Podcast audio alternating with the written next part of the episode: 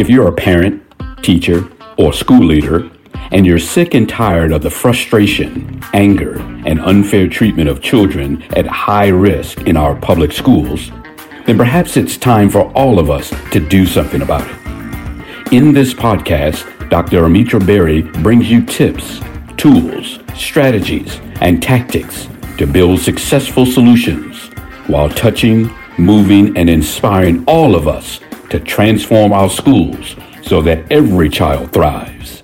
Here's your host, Dr. Berry. Hey there, Equity Warriors. Welcome to our Summer Professional Learning Series. Thanks so much for tuning in or tuning back in. Today, we have the eighth of our 10 special episodes designed to support you as a parent, a caregiver, an educator, school leader, or a supporter of your local schools. And as always, I know you're listening, um, and these sessions are published on my YouTube channel. For those of you who've not seen the PowerPoints that go with these, full video support is there, the handouts, the resources, everything. So if you're not a subscriber to my YouTube channel, check out the notes for the link so that you can watch these learning sessions as designed. So today we have the last episode for the summer series developed especially for educators, coaches, and consultants who provide professional learning to classroom educators. But of course, if you're a parent or a school leader, you're definitely going to learn something from what I'll share.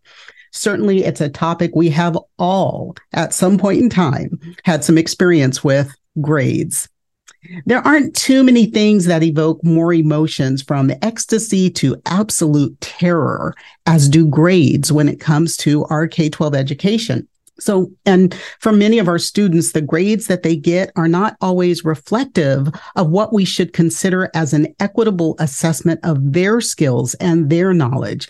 So, as we are considering all of the practices in our schools and classrooms that should be rooted in equity, just how do we identify the influence and impact of racism and the other isms on our learners as they show themselves, as they manifest in our grading practices? Let's dig in. So today you get a special sneak peek into chapter four of my upcoming book on equitable classroom practices for culturally and linguistically diverse learners. Just a snippet. So if you'd like today's content, make sure you're following me on social media for updates of when it will release, most likely about this time next year.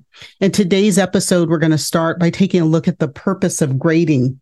And then we'll look at the intersectionality of grading and equity and implementing equitable grading and the CARTI framework. When we think about grading, most of us are familiar with the old A through F grading scheme, right? The 100% scheme, maybe, and a 4.0 scale.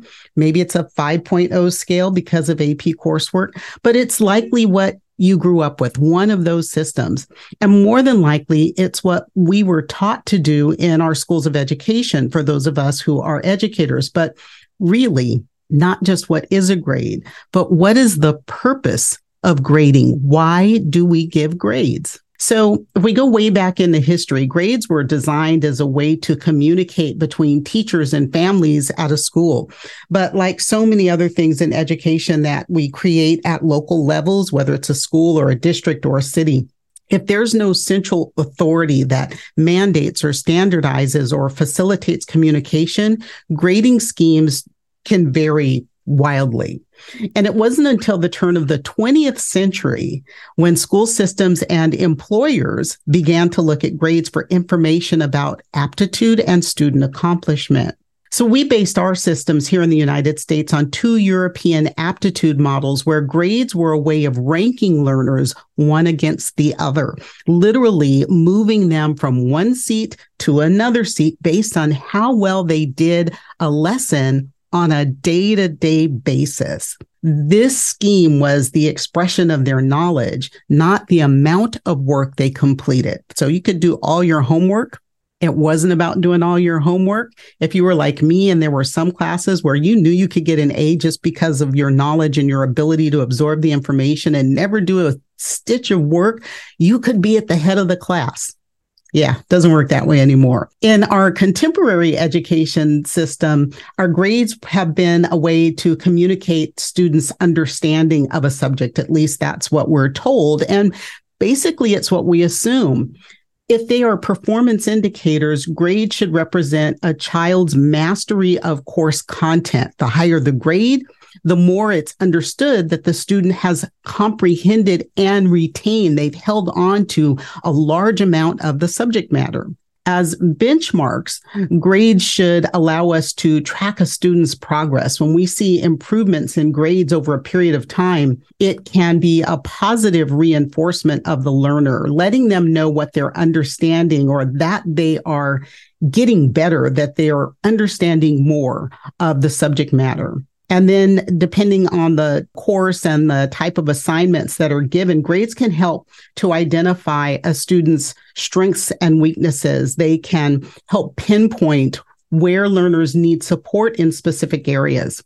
And you might notice that you have a student that excels at written assignments, but struggles when it comes time to take a test. That means that they may suffer from difficulty with recall under pressure or simply test taking strategies need to be taught.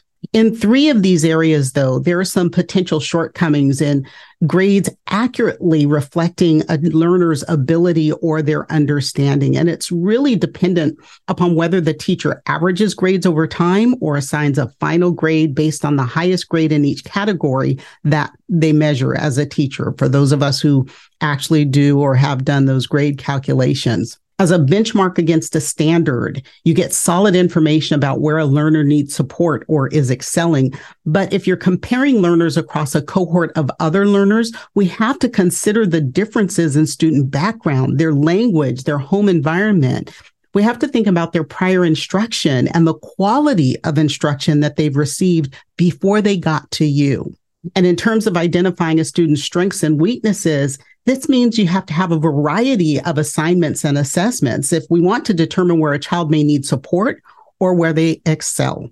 It requires a classroom that's open to learners demonstrating their knowledge in a variety of ways and an educator, a classroom teacher who's willing to accept a variety of products as a demonstration of knowledge. Now, you may not believe this, but when I was a child, yes, I was a straight A student, but if you asked me to stand up and speak in front of the class, I was going to get an F. I was terrified to speak in public. So we have to look at strengths and weaknesses. We have to give our students different ways to prove their knowledge. And so as we think about traditional grading systems, let's look at them through the lens of the four equity indicators. Remember those things? That's all the way back in episode four if you need a deep dive. But let's look at the indicators as they relate to traditional grading systems. So that first one is meritocracy, where we ask the question, who has the power? The answer to that question is simple. It's the educators. We're the ones who determine whether we use a norm reference grading system, if we do grade averaging, deduction based, or zero based grading. And typically we do this with equality, not with equity. Every child gets the exact same thing. Nothing wrong with that, right? Yeah, wrong. More on that in a bit. The second equity indicator is standards. And the question we ask there is who has mastery? Great question. Define mastery. Better question. What do we do as educators to ensure mastery? Where is mastery on Bloom's taxonomy? And what's the difference between mastery and proficiency? How does grade averaging, deduction based, and zero based grading reflect mastery?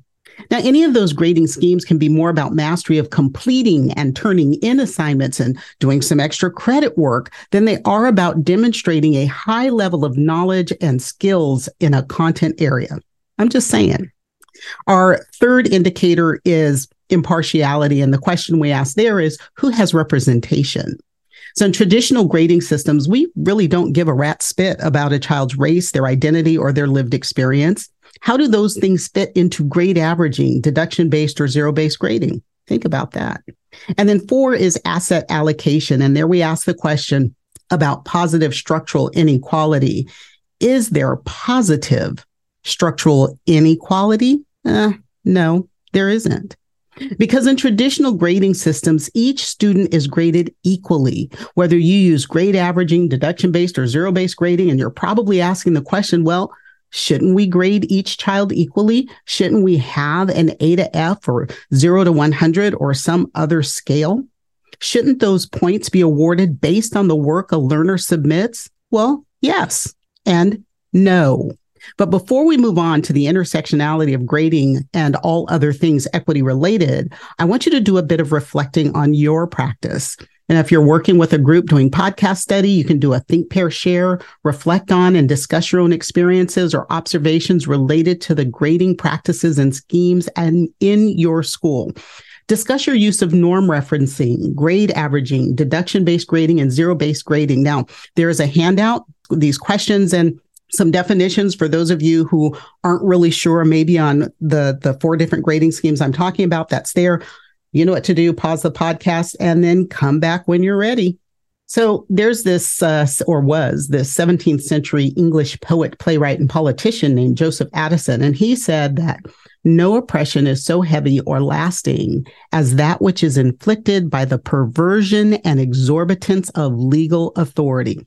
There's a lot there too much to cover here. But go back and check out episode 12, which is the four I's of oppression. And that'll give you some good background knowledge. And then stay tuned for episode 56, which is all about intersectionality. Here, we're only going to scratch the surface, like quarter inch deep, relating intersectionality to grading. So when we talk about intersectionality, there's this thing called the line of domination between privilege and oppression. And the big idea is this Intersectionality refers to the overlapping social identities we all possess, identities such as race, gender, and social class. And they intersect to create unique experiences of discrimination and privilege when it comes to how our behavior, engagement, and interaction in the classroom environment is perceived. And that impacts the grades that we receive as learners and the grades we give as educators. So We'll go deep into this, like I said, in episode 56, but just here, take a look at the various isms, right? We have and biases. So we have language bias, whether you are a, an English only speaker, like school English speaker, or an emergent bilingual, somewhere along that continuum, each of us lies. Racism continuum there is from white to learners of color behaviorism, educationalism, ableism, classism, culturalism. All of these things have items or a what the dominant social class has determined is good or proper or normed or best, and those which are oppressed. And you find those below the line of domination. Again, remember episode 56. It's coming. Check that out.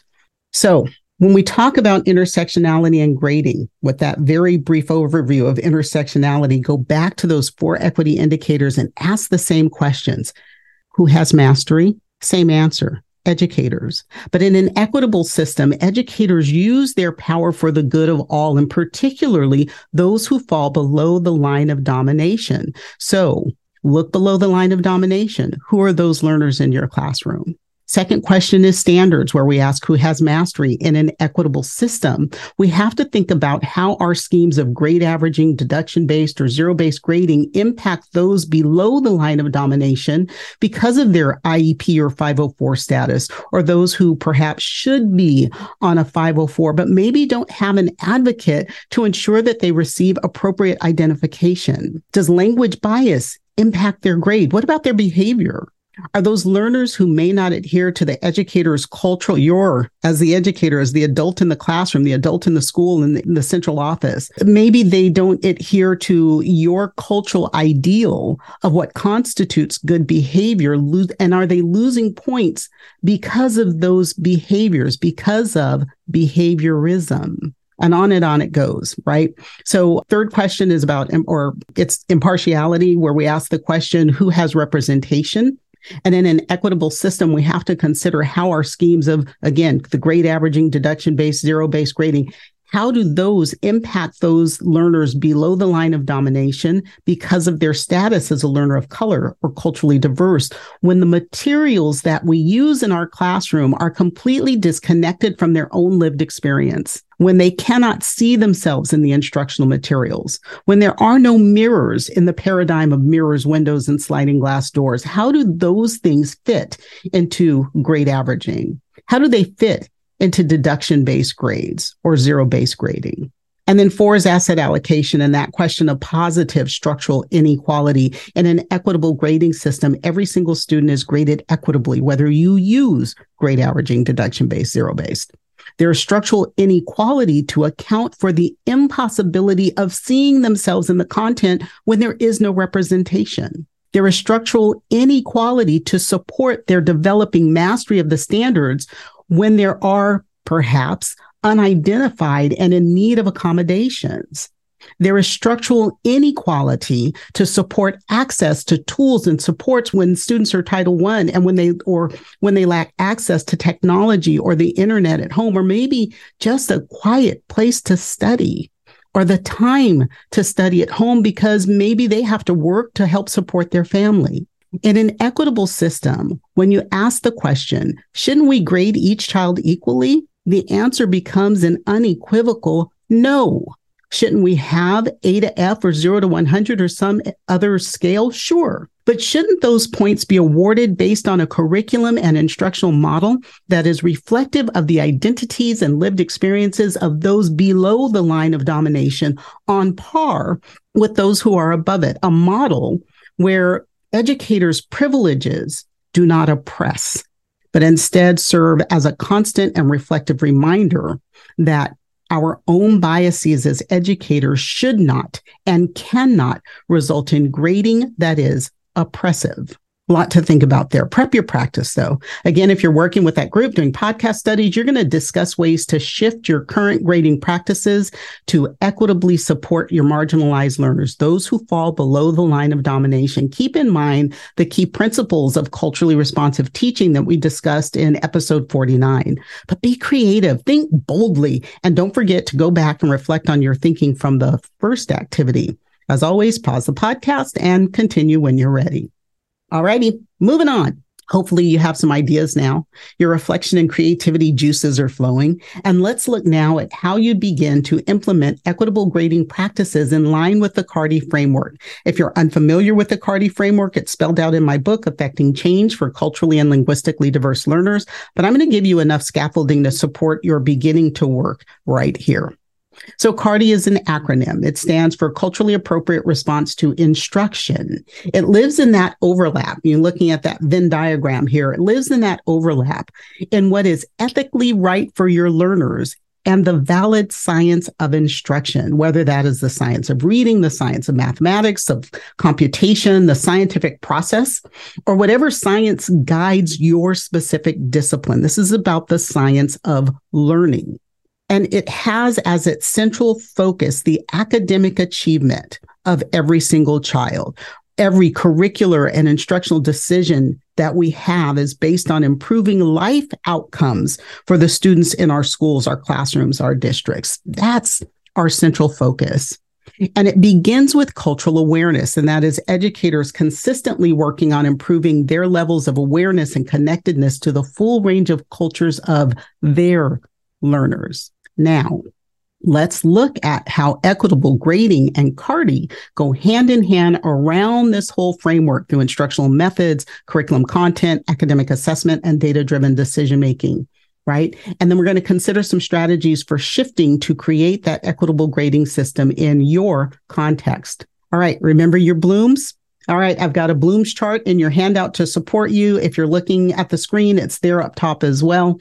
This isn't just about changing your grading schemes. We're going to have to go deeper and broader. So, step one of the CARTI framework is cultural awareness. It's not enough to have knowledge about who your learners are, what their culture is. You need to shift to a level where you can evaluate your grading scheme, every scheme, based on criteria that is not rooted in or susceptible to bias based on privilege. Anything that is above that line of domination if that influences your grading criteria, it's a problem. And that's where we have to start cultural awareness. And step two is about instructional methodology. So, knowledge, comprehension, and application of different methods.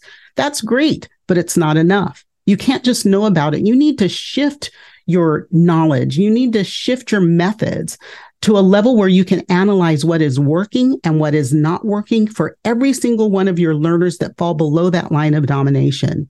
You may need to synthesize based on one or more methods that you use, or maybe one that you use and one that you don't. You may need to create something that is more effective for your learners always relying on the science of learning, the valid science, and doing what is ethically right for the children in your schools and classrooms. For example, if constructivist methods are not working for some of your learners, then go with the science and use something that does. That shift is about all four of our equity indicators. Step three is curriculum content. And this one may be tough. I get it because as classroom leaders, classroom teachers, you're not always free to choose what content you use. I get it. Been there, done that, but you're smart. Get creative supplement where you can and then get on the district curriculum adoption committee or even your state adoption committees for those of you who live in adoption states like California, Texas, Florida. Get on those committees to have a voice in acquiring materials that support those equity indicators that support science and ethics for learners below the line. And step four is academic assessment. If the assessments that you're using have not been validated and normed on culturally and linguistically diverse populations that look like your children, how can you justify assigning a grade based on that assessment without modification? The assessment is biased. If it reeks of privilege, it is oppressive, it's invalid, unethical. Undoing this, where your assessments are part of a larger implementation and adopted or sanctioned curriculum, yeah, I get it. That's another big task, but you've got to start somewhere. And then step five is data driven decision making. And you want to base your decisions about grading on valid data. That means that you've done the works at steps one through four to make sure that all those systems are equitable first. You analyze your current decision making schemes, analyze your grading schemes, averaging, deduction based, all that, even standards based. Because in some of your states, and I don't want to mention any names like Florida, some of your states are horrifically racist. Let's just call it what it is. So take a look at that. Take a look at your standards and make sure that those learners who fall below that line of domination are treated with equity. Consider all four of the equity indicators and ask yourself the questions for each of those four. And then you want to develop and rely on some rubrics, self assessment, and peer feedback that consider the lived experiences of those learners. Creating these rubrics takes time, a lot of time. I get it. I've worked with groups that have taken months to develop a solid evaluative rubric. That's okay. When you get there, it is like perfection. You have to dig, analyze, critique, question, shake things up and tear them apart and start all over again. And I've given you a skeleton in the handout to get you started. All right. Now, here's the last prep your practice. And if you're working with a group doing podcast study, you're going to chat about it. Don't go away yet. Chat about it, reflect and discuss. How can you shift your grading practices to better support your students, your marginalized learners, those that fall below that line of domination? And then begin the work on developing a rubric that will help you evaluate your current grading practices and support you as you transform to an equitable system. Keep in mind the CARTI framework and those four equity indicators. And if you don't have my book, Affecting Change, it is available on Amazon, at Teacher Created Materials, pretty much any bookstore, digitally or brick and mortar. I was going to say, what are those called? There aren't too many around anymore. So either brick and mortar, there is a digital you can find it. So keep in mind that CARTI framework for the four equity indicators, and then whether it's a group or on your own, because this does take, take some time. As I said, when I do these workshops with teams, we may spend hours hours a day just getting the top row descriptors together and then months to complete review, revise, and implement. And if you're interested in this or any other workshop for your own team, just email info at askdrberry.com for more information or go to my website and fill out the form. Now, before we go, Let's take a look at our key takeaways. So today we've evaluated the purpose of grades. We've analyzed the intersectionality of grading and the multiple isms, applying the CARTI framework to your grading practices, and developed some strategies for shifting to an equitable grading system. You may be doing that piece after I leave you or after we end the podcast today. And that's it. Thanks so much for joining me again today. I hope you've developed a greater understanding of the need for equitable grading systems and some strategies to begin transforming your own. Look for my book, the new book, sometime next year, and continue to join me every week. Again, email your questions, topics, and requests to info at askdrberry.com or visit my website and fill out the form, and I'll answer those questions and bring you experts to help address those topics. Don't forget to look for me on threads. I am off Twitter.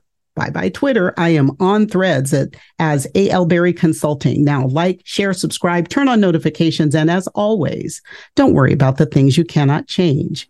Change the things you can no longer accept. And I'll see you next time. That's it for today's episode of the 3E Podcast. Head over to iTunes and subscribe to the show. One lucky listener every single week that posts a review on iTunes will win a chance in a grand prize drawing to win a $25,000 value private VIP day with Dr. Berry herself. Be sure to head over to 3epodcast.com and pick up a free copy of Dr. Berry's gift. Then join us on the next episode.